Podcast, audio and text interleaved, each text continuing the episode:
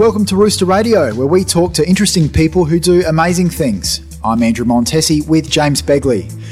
This episode was first published on Off Field, the podcast that focuses on the world of sport outside of the arena. For more info about that show, visit offfield.co. That's off-field.co. We sit down with Australia's greatest Paralympian, swimmer Matt Cowdrey. Matt won 23 medals throughout his Paralympic career, including 13 gold, remarkably from just three games. He also has a long list of world records to his name. Born with a congenital amputation at his lower left arm, Matt never saw any limitations. He played multiple sports and took up swimming in his backyard pool. That evolved into daily 4am training sessions before making his Paralympic debut in 2004, the youngest competitor at just 15 years old. Despite living with a disability, Matt was never out to prove anyone wrong. He simply wanted to swim fast, win, and inspire others. Hard work, dedication, and commitment, values passed on by his parents, carry far beyond the pool and into his next career in politics. Pre selected by the South Australian Liberal Party ahead of the state election in March 2018, Matt is using his wealth of experience, knowledge, and influence to continue making a difference. We talk about Matt's career transition along with his Paralympic story, his pathway, values, and much more. Off Field is produced by Pickstar, the best place to book sports stars for any event, campaign, or engagement you can imagine. Choose from over 700 stars, past and present. Pickstar works fast with any budget. Visit pickstar.com.au. Enjoy our chat with Matt Cowdrey. Matt Cowdrey, welcome to our podcast. No, thank you for having me. Now, I'm going to be a bit different here. What's the most frustrating question that you normally get when people ask about your physical limitations? Uh, it's a great question uh, and something I actually uh, go out of my way to, to answer as well. So, my m- most frustrated question is, is what annoys you about people asking uh, about why you, why you don't have your arm. So, effectively, the question you've just asked. But, um, but, but, why does it irritate? So I, I guess what I'm trying to say is like because you must get the same types of questions all the time, and is there one that irritates you and why? Well, there's not actually. There's not. To me, uh, the question of asking somebody what happened to your arm, uh, particularly when it's coming from a, a young kid, is actually the best thing possible for everyone's education and understanding of disability. Uh, the one thing that really actually annoys me is uh, the parent or the grandparent or the person that's with that young person that then shuts them down and tells them that no, you can't ask that question.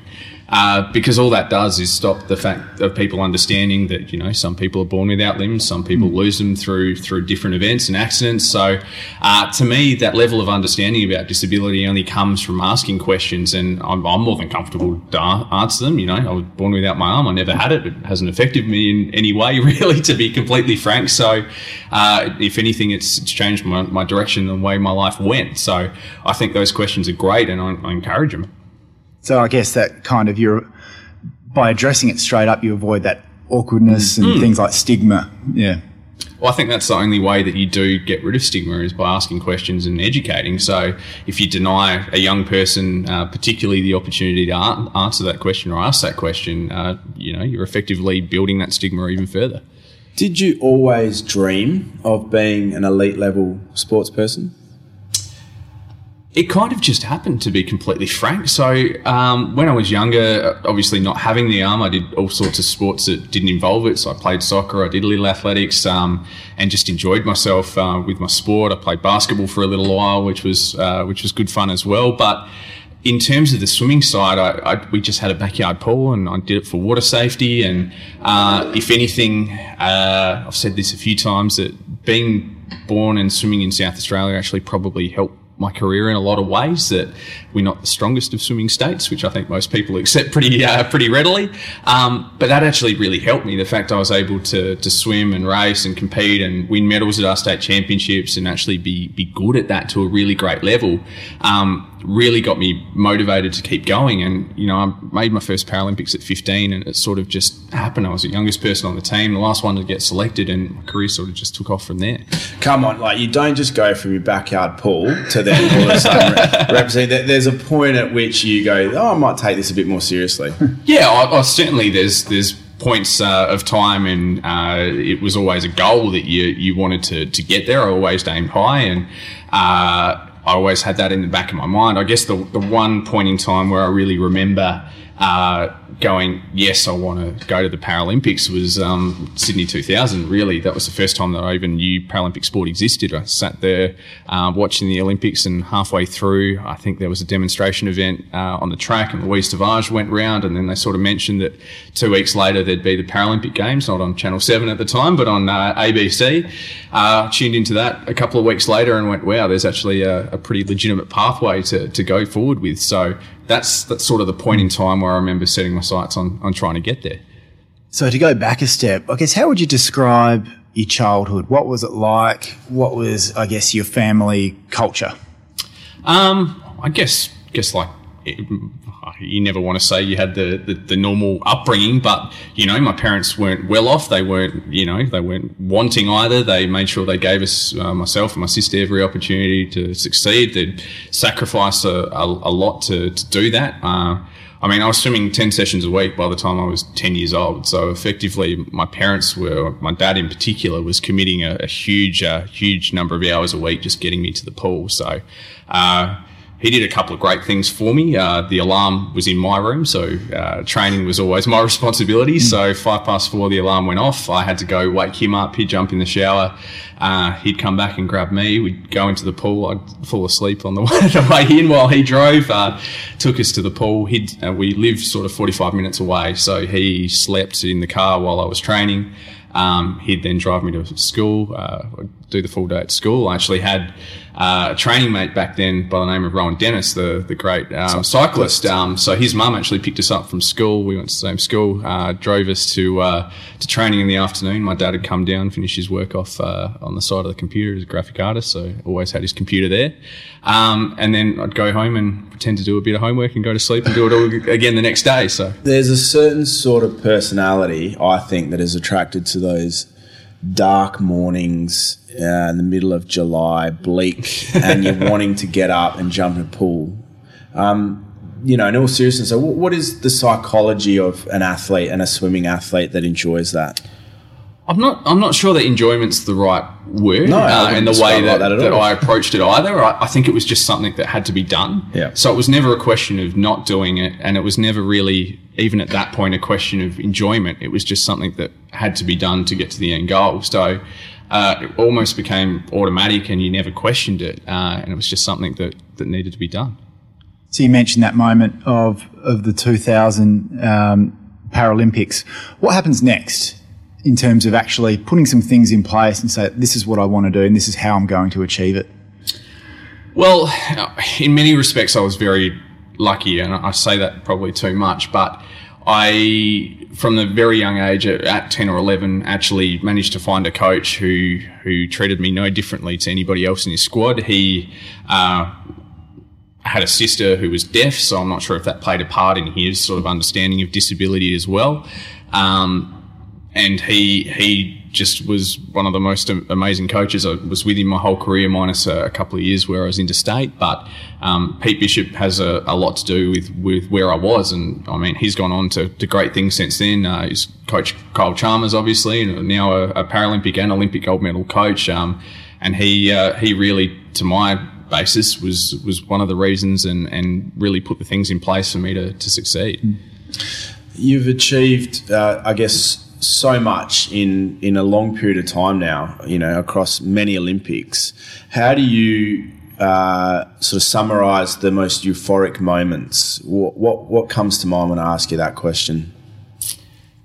There were probably two that stand out in particular um, as far as the the medals go. Um, number 11 was obviously an important one for me to, to skip past that mark of 10 that had been set and um, then reach that point of being the most successful Australian Paralympic athlete. That was something pretty special, and it was a 50 freestyle, and uh, probably in terms of the actual race execution, my best race of the, the London Games as well. So that one was special. But uh, the 13th and final will, without doubt, always be the most special one for me. So uh, earlier in the meet, Uncle Toby's, who, who sponsored me for a number of years, uh, worked out that my parents weren't there. My parents were never in a position to really go go across to any of these international meets. Um, and they flew them over without me knowing. So uh, they actually got into the stands literally five minutes before the race started. Um, they, I didn't know they were even there until five minutes after the race. Um, and yeah, to have them there and to, to share that with them after, you know, it was the only Paralympic gold medal they actually saw in person. Um, and to have them there and share that with them after everything that Dad did, the, the mornings, the time, the commitment, the the, the money, everything uh, was yeah by far the most special. I get goosebumps moment. just listening to that. Yeah, yeah it's awesome, amazing, interesting. I'll, doing a bit of reading, obviously your success has been unpacked many many times. Um, one thing that interested me was kind of the question of what motivated you, what drove you um, to that success point. I think the question was probably asked, oh, you know, to you're proving people wrong, all that sort of stuff. But it seemed like it was almost quite simplistic. You just wanted to swim fast. It's literally, I, I just enjoyed pushing myself, and I always had, you know, certain times that, that I'd set myself as I went through, and I never really looked too far ahead. I never really put medal expectations because it's, it's just, there's so many uncontrollables in, in sport that you can't change. So, for me, it was just always trying to push myself to swim faster each and every time I got in the water. And one of the, the most frustrating things towards the end of my career was not being able to keep that progression going. So, um, the 100 freestyle, for instance, I always wanted to go sub 55. That was the absolute ambition that I had. And I, I think I ended on 55 one five or something like that was the um, the end uh, end time that I reached. But um, there's always those goals that you're not going to reach. But I, I just wanted to swim fast. That was it. I just wanted to get out there and swim as fast as I possibly could. Running in parallel with the sport, as you're growing up and you're going through teenage years and you're experiencing all the teenage things, um, how do you how do you reflect on that journey? Was it an easy path for you, or were there moments where it got hard? Um, I, depends on which angle you're coming at in terms of like the whole disability thing and having an arm, I don't think it really ever affected me in any way whatsoever. I, I probably I didn't mean, have, well, I, I did, probably didn't have the personality to let it affect me, to be completely honest. But uh, in terms of the swimming side and the, the hours and commitment that you had to put aside, I just never saw it as a sacrifice. Like I, I, did what I did. It was different to what most people did. And, you know, I had my friends within the swimming world and, and people that I, I, still catch up with today. So you just had a, a, different set of friends and you did different stuff on the weekend. But aside from that, it was just, um, you know, it was what needed to be done. Interested in, in the financial aspect as well. Like, um, you know, the, the most successful Paralympian, could you sustain yourself on all of the the financial rewards associated with that? Like, was that enough to to, to provide? many days? well, exactly. Well, that, that, that might be the answer to actually provide you with a living through that period of success. Well, look, it changed. It changed quickly um, through that period, and that's probably one of the things that I am most proud of is is the fact that.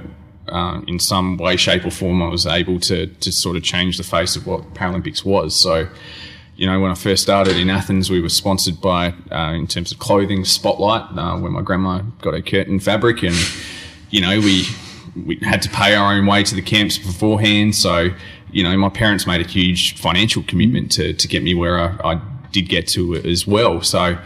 To go from that to, to where we are now, I think it was about 06, 07 that um, para swimming was integrated with Swimming Australia. Um, so that sort of started to change the, the ball rolling. And then um, the the government assistance grants were started to come in about 2010, 2013. Um, so it, it, changed along the way, but I think there's still a, a huge misconception about what uh, our Olympic athletes actually earn. Mm. So anybody uh, on our team that sits in that top threshold, in terms of base government funding, you're talking 20 to 30 grand a year. So it's not it's not a lot. Um, for those that are still young enough to be living at home and supported by parents, obviously that's a you know a, a, good amount of money. But for anybody that's reached the point of moving out of home that has to go swim at a, a club to, to be successful outside of their, their home state, uh, you know, it's, it's not enough to cover rent and food really. So. Uh, and it's very few athletes that get the opportunity to have uh, commercial sponsorship outside of that. So, um, I guess the other thing that I've been lucky to do is is the ability to talk and to, to do public speaking is, is probably one of the great untapped opportunities for a lot of our, our Paralympic and ath- uh, Olympic athletes that um, that's probably one of the the one ways that if you can put together a good story and, and share that with people, there's an opportunity there. Did you learn that early on? That that ability to almost package up a, a story that can that can generate that income? Um, I think it was a, a, natural thing in many ways as well. Again, I got lucky to, to be associated with a, a great company at a, an early stage as well. So um, after the, the Melbourne games, uh, I was approached by a management company. I, would never even thought or, or discussed that was sort of cool? stuff with anyone before. Did you uh, enjoy it was. But it was, but it wasn't. It was um, a little bit intimidating, to be honest. And I still had that same mindset that why would anybody want to sponsor a Paralympic athlete at that stage? So um, and to be honest, it took a number of years to, to reach the point where we were able to break through and, and actually start to get commercial sponsorship as well. But they were able to start to build a pipeline for me of, of talking opportunities. And that's something that I, I kind of enjoyed. It's not something I'd want to do for the rest of my life, talk about myself. But uh, uh, as, it, as it was, to be able to earn enough money to, to get by, and yeah, it was uh, an opportunity. I read an article and it was probably 2015, and you started to set your sights on finishing sport and mm. what hmm. was beyond it. Um, how sort of large has finishing sport loomed in your mind? Has it been something that you've you know worried about, or you just encounter it in the same way that you encounter your swimming? Just take it as it comes. I think I always approached it as you take it as it comes because at the end of the day, as, as I said, my goal was always just to swim as fast as I possibly could. Uh, and I knew that that trajectory was going to stop at some point in time. You're never going to be able to keep improving and improving and improving. Um, and the enjoyment level at some stage is going to, to drop as well. So um, I sort of approached it in the fact that I knew it was inevitable. It was always going to come. So you always had to be well prepared. And, and my parents were always of the. Uh, opinion that I, needed to make sure that I was well prepared for that as well. So whether it was making sure through the early years I, I, I was at school and doing as best as I possibly could there, that I transitioned and, and did uni to the best of my possible best I possibly could as well. That was certainly something from their perspective. Um, but also, while I, towards the later years, that I, I, found opportunities to work and do different things and, and, widen my horizons to different opportunities as well. So um, I always approach everything that you've you've always got to have a backup plan. That's mm. that's the way I approach everything. That you you've always got to ha- make sure that there's a couple of angles open for you. You never want to sort of uh, put yourself in a position where you're left wanting if something doesn't go right. So that's that's effectively how I've always approached things. So post sport seems like there's plenty of opportunities. You've done your study. You're, you're working at KPMG. Yep. Yep. Um, so there's there's opportunities, but I guess where did the the initial interest in politics come about? Was it early on, or was it something that just started to emerge a bit later in life? It's uh, it's interesting that sport is so closely intertwined with politics. Anyway, uh, you know, from the time I was 12 years old, I, I, had you know opportunities to deal with sports ministers and prime ministers and, and that sort of thing. So you naturally build a bit of a uh, an interest in, in what's going on and following sort of that side of things quite intricately. And uh, towards the end of my career, I, I took sort of four or so months uh, and actually lived in Washington, D.C., uh, trained over there uh, by myself effectively um, at the, the Georgetown pool uh, and did a fellowship with a, a US Congresswoman uh, by the name of Ileana Ros-Lehtinen. And so I always had a, a, sort of interest in it and I thought that this was just a great opportunity to sort of clear my mind and go overseas for a little while to uh, spend some time in a different sort of politics as well, I guess. It's not quite the Australian version over there. Things are, are very different, a much bigger beast, and uh, a little bit of a, a very insular a town, DC itself, as well. But uh, it was a great opportunity to see, uh, I guess, the, the insides of, of how uh, politics is done over there.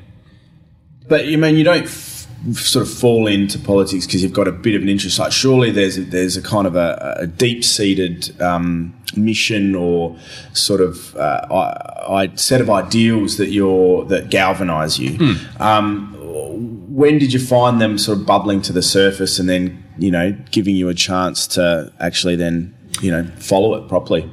Yeah, well, I think you've always, even what I was doing in swimming, I've always had the uh, the passion to try and make a difference in whatever I did. Uh, and I probably didn't realize the impact of the difference that I had the opportunity to make through swimming until after I'd finished, to be completely honest. Um, in the same way that I guess Louise Savage was able to open my eyes and to, to help me see that there's opportunities um, for somebody as a 10 year old with a disability sitting in their lounge room watching, watching her compete.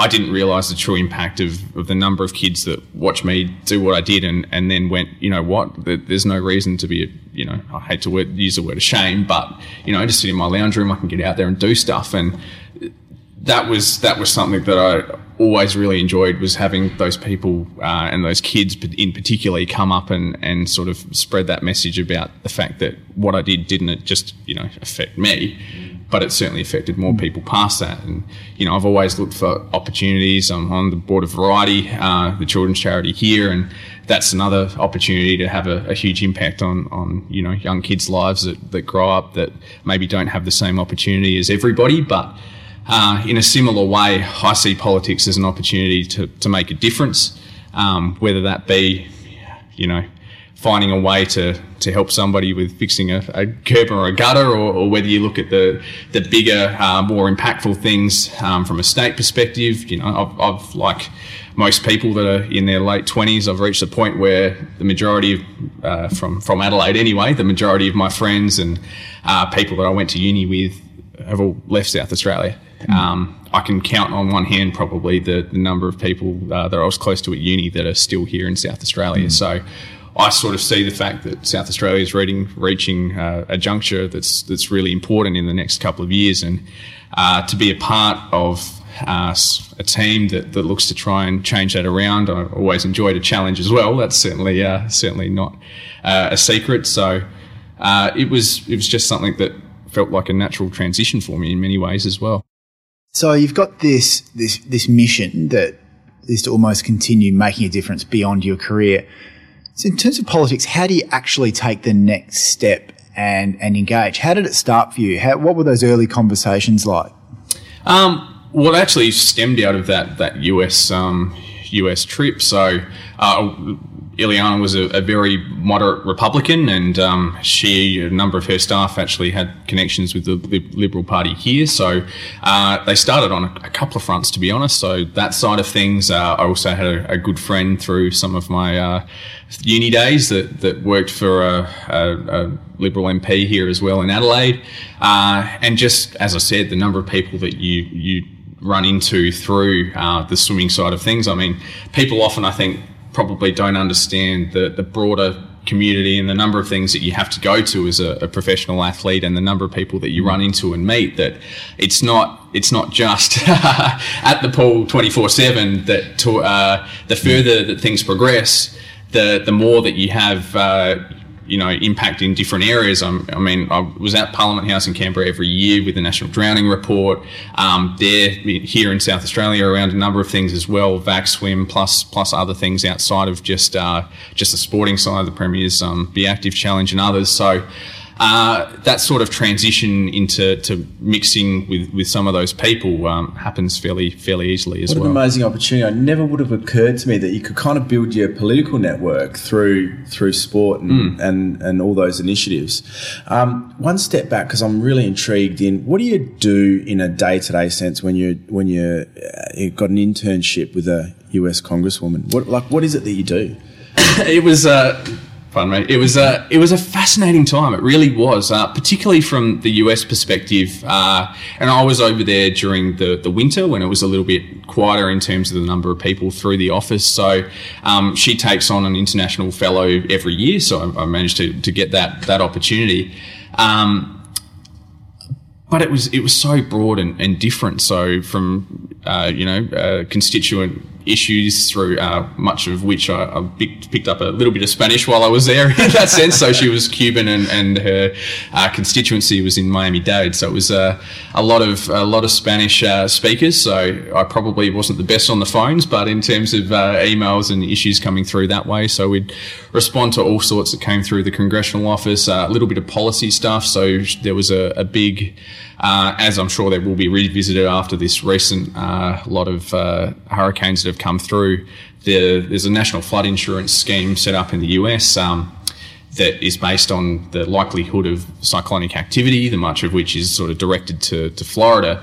But over the last couple of years there, uh, while I was there, there was obviously a couple of hurricanes that went through New Jersey and New Orleans and places where they don't actually pay into the, the flood insurance policy, but were then taking out. So there was a, a sort of sense of there being issues with how It's that was structured, Yeah, correct? yeah. Um, and obviously that I'm sure will be redressed again given the recent uh, so- uh, hurricanes that have come through as well. So you get pre-selected, preparing. Uh, so how, Hang how does that happen? Yeah.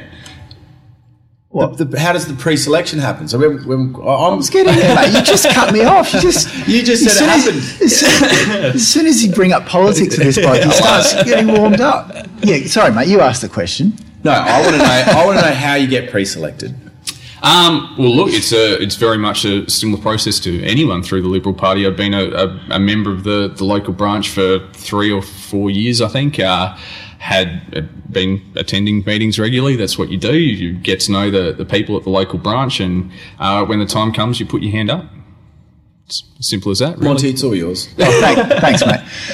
So, in terms of getting pre-selected, I'm, I'm really interested in setting the strategy before you kick off your campaign. Do you need to kind of? I mean, you know your values and, and what you're going to stand for, but I guess you've got to unpack it into a into a, a plan and and a way that people are going to be able to understand and I guess articulate it. How do you? What was that process like? I think that was actually one of the, the more difficult things because a lot of the time, as as an athlete, you let your what you do in the water and how you carry yourself um, do the talking for you. So, actually having to to look inside and, and try and articulate what you stand for, I actually think is quite a, a difficult thing. Um, particularly from uh, the point of moving from sport to politics, it, it changes from the fact that you have to be so inwardly focused to, to very outwardly and be able to succinctly demonstrate what you stand for. And um, to me, I mean, some of the, the major themes are quite easy, you know, hard work, commitment, uh, integrity. Uh, those are things that I, I just pride myself and, and live by every day that uh, you've got to stand by, by what you believe in. But talking about it to me has far less uh, of a resonance than actually the way that you carry yourself and, and go about it from a day to day perspective. And I don't think that changes a lot. Uh, I just had to be uh, a lot more vocal about the way that I, I communicate that. And do you take an athletic approach to it? You would have looked out to a Paralympics coming at a certain date. You see the the election coming at, at March. Like, do you have those milestones and you're almost building in the same way as you would to a, a Paralympic campaign? I think you you have to. Uh, at the end of the day, no matter what you do, whether it be through business, whether it be through sport, whether it be through politics, uh, the best way to get an outcome is make sure that you measure yourself along the way and that you set yourself goals and that you set yourself benchmarks and, and points in time where you assess how you're going. And uh, that's the only way that you can assure that you've got a, a, a, consistent effort across a period of time, but also that you're tracking in the right direction uh, at a specific point in time. Uh, it's a lot harder to, to measure the sort of measurables in, in politics, um, but there's certainly things from an activity perspective that you can can measure. And I know you guys talked to Stephen Marshall uh, not too long ago, so um, from that perspective, I think he and I see things very similar, and it's been very easy for me to slot into that system. That um, the way that he sets KPIs and, and goals for his team is very similar to how I see the world. How do you view, um, and Monty and I have talked about it a couple of times, uh, the feeling that half the state might wake up and then have a perception that they don't like you? Like, surely you couldn't have just been an Instagram influencer or something. Everyone, everyone would continue to love you. I mean, how have you have you uh, kind of worked through that in your own mind? I think at, at, the end of the day, you're never going to please everybody. I think that's the first thing that you've got to come to accept. And I, I, certainly know that through sport that you've seen a number of people that I've raced with or spent time with over the time that, um, you know, not everybody is universally liked. They may be the best person in the world to talk to outside of um, sport, but you know, it's very easy to gain a, a perception or, or, somebody to build an idea about somebody that may not necessarily be true, but um, that because of certain reasons they they then think that that person is is not necessarily a good person. But to me, I respect, and uh, at the end of the day, it comes down to respect that. I certainly understand that people see the world differently, uh, and I think that's a good thing and a healthy thing for us to have difference uh, and to respect that. Um, and at the end of the day, you've just got to understand that, as you say, um, not everyone sees the world the same way, but that doesn't necessarily mean, that they hate you as a person by any means. Mm. We asked Steve Marshall the same question, and, and that was if you could articulate kind of the picture in your mind, like if you're going to talk about, you know, being in Adelaide in 10 years' time and, and, and you've made some changes, what does that, what does the picture look like? Well, Firstly, I'd like to see the fact that the demographic changes slightly, that we've got uh, a number of people that have seen uh, that they can come back to Adelaide to not just raise their families, but be here and have a career that uh, is meaningful and purposeful for them, that they see economic opportunity, that they see that it's a good place to do business, that we can have Adelaide humming along to the point where we don't have to walk down Grenfell Street and see police signs everywhere, left, right, and centre. Mm. Um, a healthy city and a healthy uh, town to me is somewhere where you can walk down. It's I hate to word, use the word vibrant because I, I, think it is used too much uh, in politics these days. But to see a, a place where there's a smile on people's face when they walk down the street because they know they're happy and content with what they're doing. Um, to me, that's that's at the end of the day what what politics is about is to, to get South Australia up and running again, to have us in a position where we're the envy of the eastern states, and I'm a very proud South Australian, I always have been, but um, over the last 10 or 15 years, you know, you go into, into state or overseas to compete and um, you talk about Adelaide, the response is very different now than it was 10 or 15 years ago. Mm.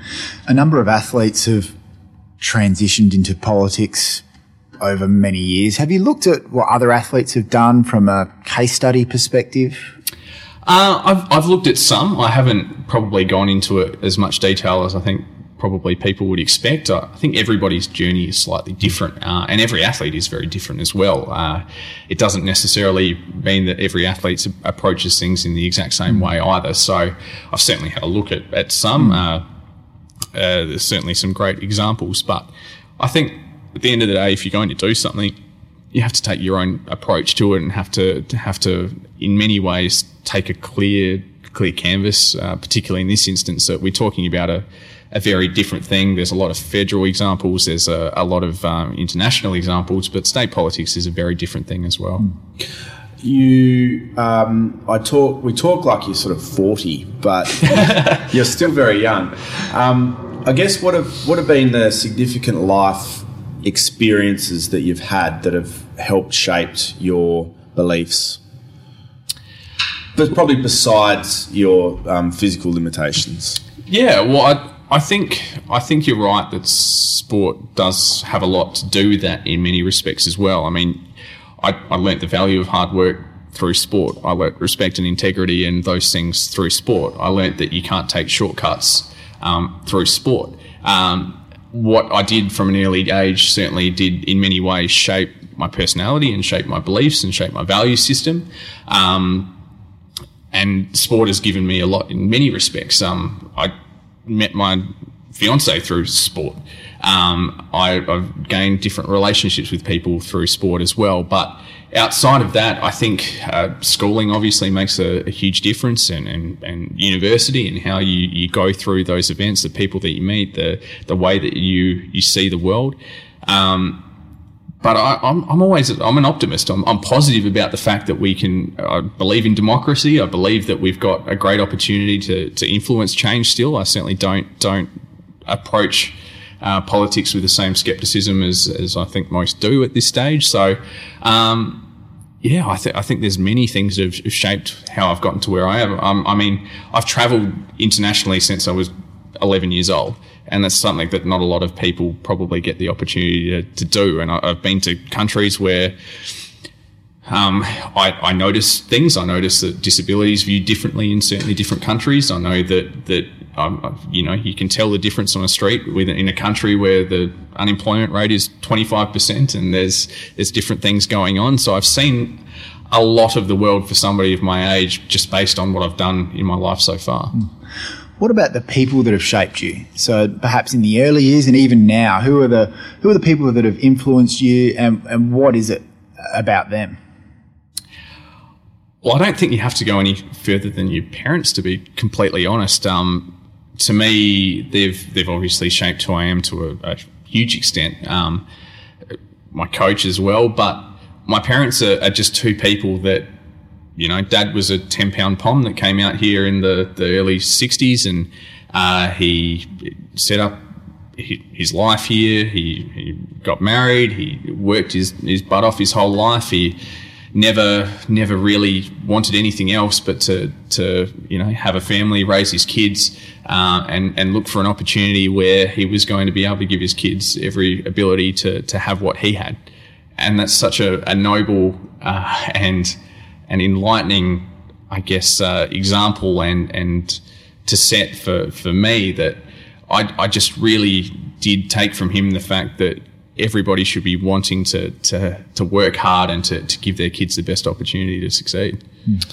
Has there been any grief or um, sadness at not competing anymore, or were you just really ready to finish? I, I, don't know if grief is the right word. I certainly miss the people and I miss the travel uh, and I miss the the feeling of standing on the blocks and the adrenaline rushing through you, I think that's just something that you can never replace in, in anything that you do.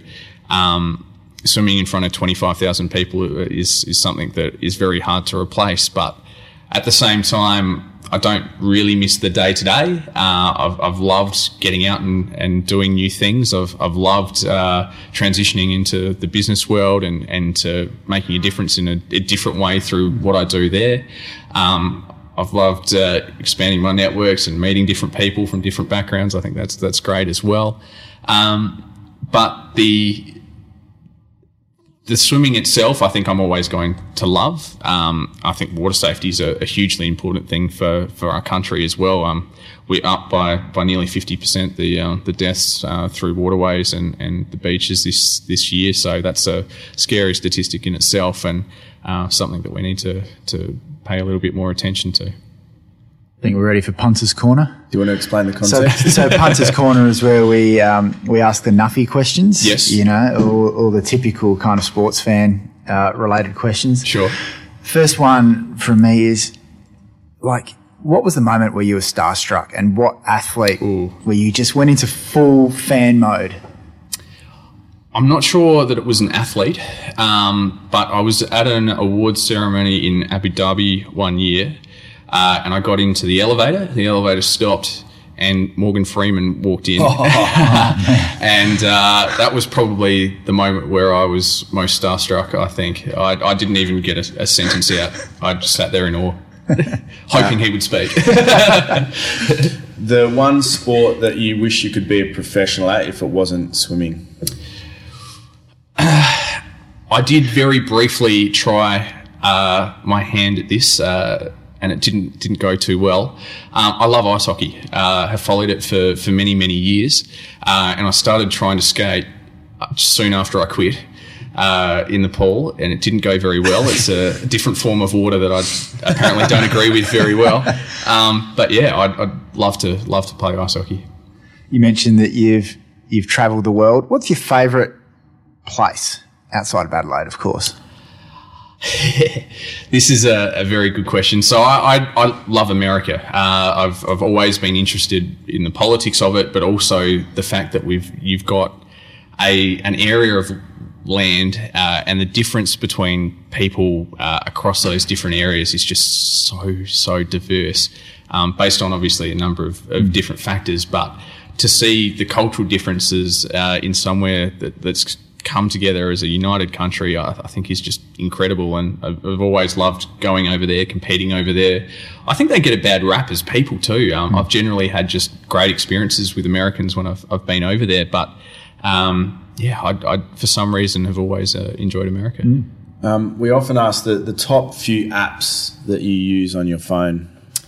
Yes, uh, well, I'm a bit of a sports buff uh, in every sense in terms of the US. So I think the ESPN app's up there. Uh, Facebook now through the uh, the the politics side just certainly gets a good run these days. Uh, a couple of news apps, but yeah, the NFL app, the NHL app, they're, they're certainly there as well. There's real there's real states themes yeah, there, the US yeah, of A. Um, what's it, I mean, you've touched on what a typical day was uh, during your swimming career. What's a typical day now from the wake up time through to shutting off? Well, it's it's going to change quickly in the next mm. uh, next little while as uh, things ramp up with the campaign. But uh, it's very much uh, a seven day week at the moment. So mornings, uh, I think I, I, get a good opportunity just to look through emails and Facebook and, and see what's going on uh, in the world. I'm still working full time at the moment, so into the office uh, by eight thirty through to five o'clock, and then get away reasonably quickly these days, uh, straight to, to whatever it is, whether it be phone canvassing, door knocking, or uh, or community events. And then Saturdays and Sundays are, are, pretty well taken up as well at the moment. So mm. my poor fiance probably doesn't see me quite as much as she'd like to at the the current time, but. Um, um, that's the, the sort of thing that we were well aware was going to happen as we came into this mm-hmm. as well. So uh, I think that's that's something that I'm also very happy about as well is to see a few more younger people wanting to get involved in state politics here in South Australia. I think that's a, a great thing to have diversity of thought from that perspective, particularly as we've said, the number of people that, young people that are leaving the state. I think it's a, a good thing to have that perspective. Uh, and also the disability side. I mean, we've got Kelly Vincent here in South Australia, but to have somebody with a disability within one of the major parties influencing change in that way as well, I think is very positive. There's a couple of um, uh, ministers or I think that, that have a disability already. Is there anyone else that you've kind of put up and said that's a great um, example of someone with a disability that's gone into to politics? Well, there's there's certainly a, few, and, and just in, in recent times, actually, not that uh, from my persuasion, but over in New South Wales, one of our, our Paralympic uh, sailors, actually Liesl Tesch, just ran and was successful in the, the Gosford by-election. So there's there's certainly examples of that. Uh, and I think that's a, a, positive thing for Australia. I mean, one in five people in Australia have some form of disability. Kidding wow. nearly twenty percent, and wow. whether that be visible or, or non-visible, yeah, yeah. that's mm. uh, that's something else that that message doesn't quite get there sometimes as well. So, um, I, yeah, I think it's a, a, hugely important thing. I mean, I. You know, you always talk about representative politics. What that means is a, another thing for, for different people, but uh, I think it's a positive thing. Mm. Well, Matt, look, thank you for um, giving us your sort of inner thoughts on your career, on what lies ahead, being, um, you know, really inspirational and using, I guess, the platform that you've created to stay in South Australia and make a difference. And I, for one, um, really appreciate your efforts. So thanks for coming in and, and being on our podcast. No worries at all, boys. Thanks for listening to our chat with Matt Cowdrey. Connect with Matt at mattcowdrey.com.au. If you're interested in a different take on the world of sport, in the words of the most influential people from within the industry, subscribe to Off Field. Search your podcast player or visit offfield.co. That's off-field.co. We have plenty of interesting interviews in the bank and many more to come on Rooster Radio. So subscribe, and if you like what we're doing, please leave us a review. And connect with us at roosterradio.biz. We'd love to hear from you.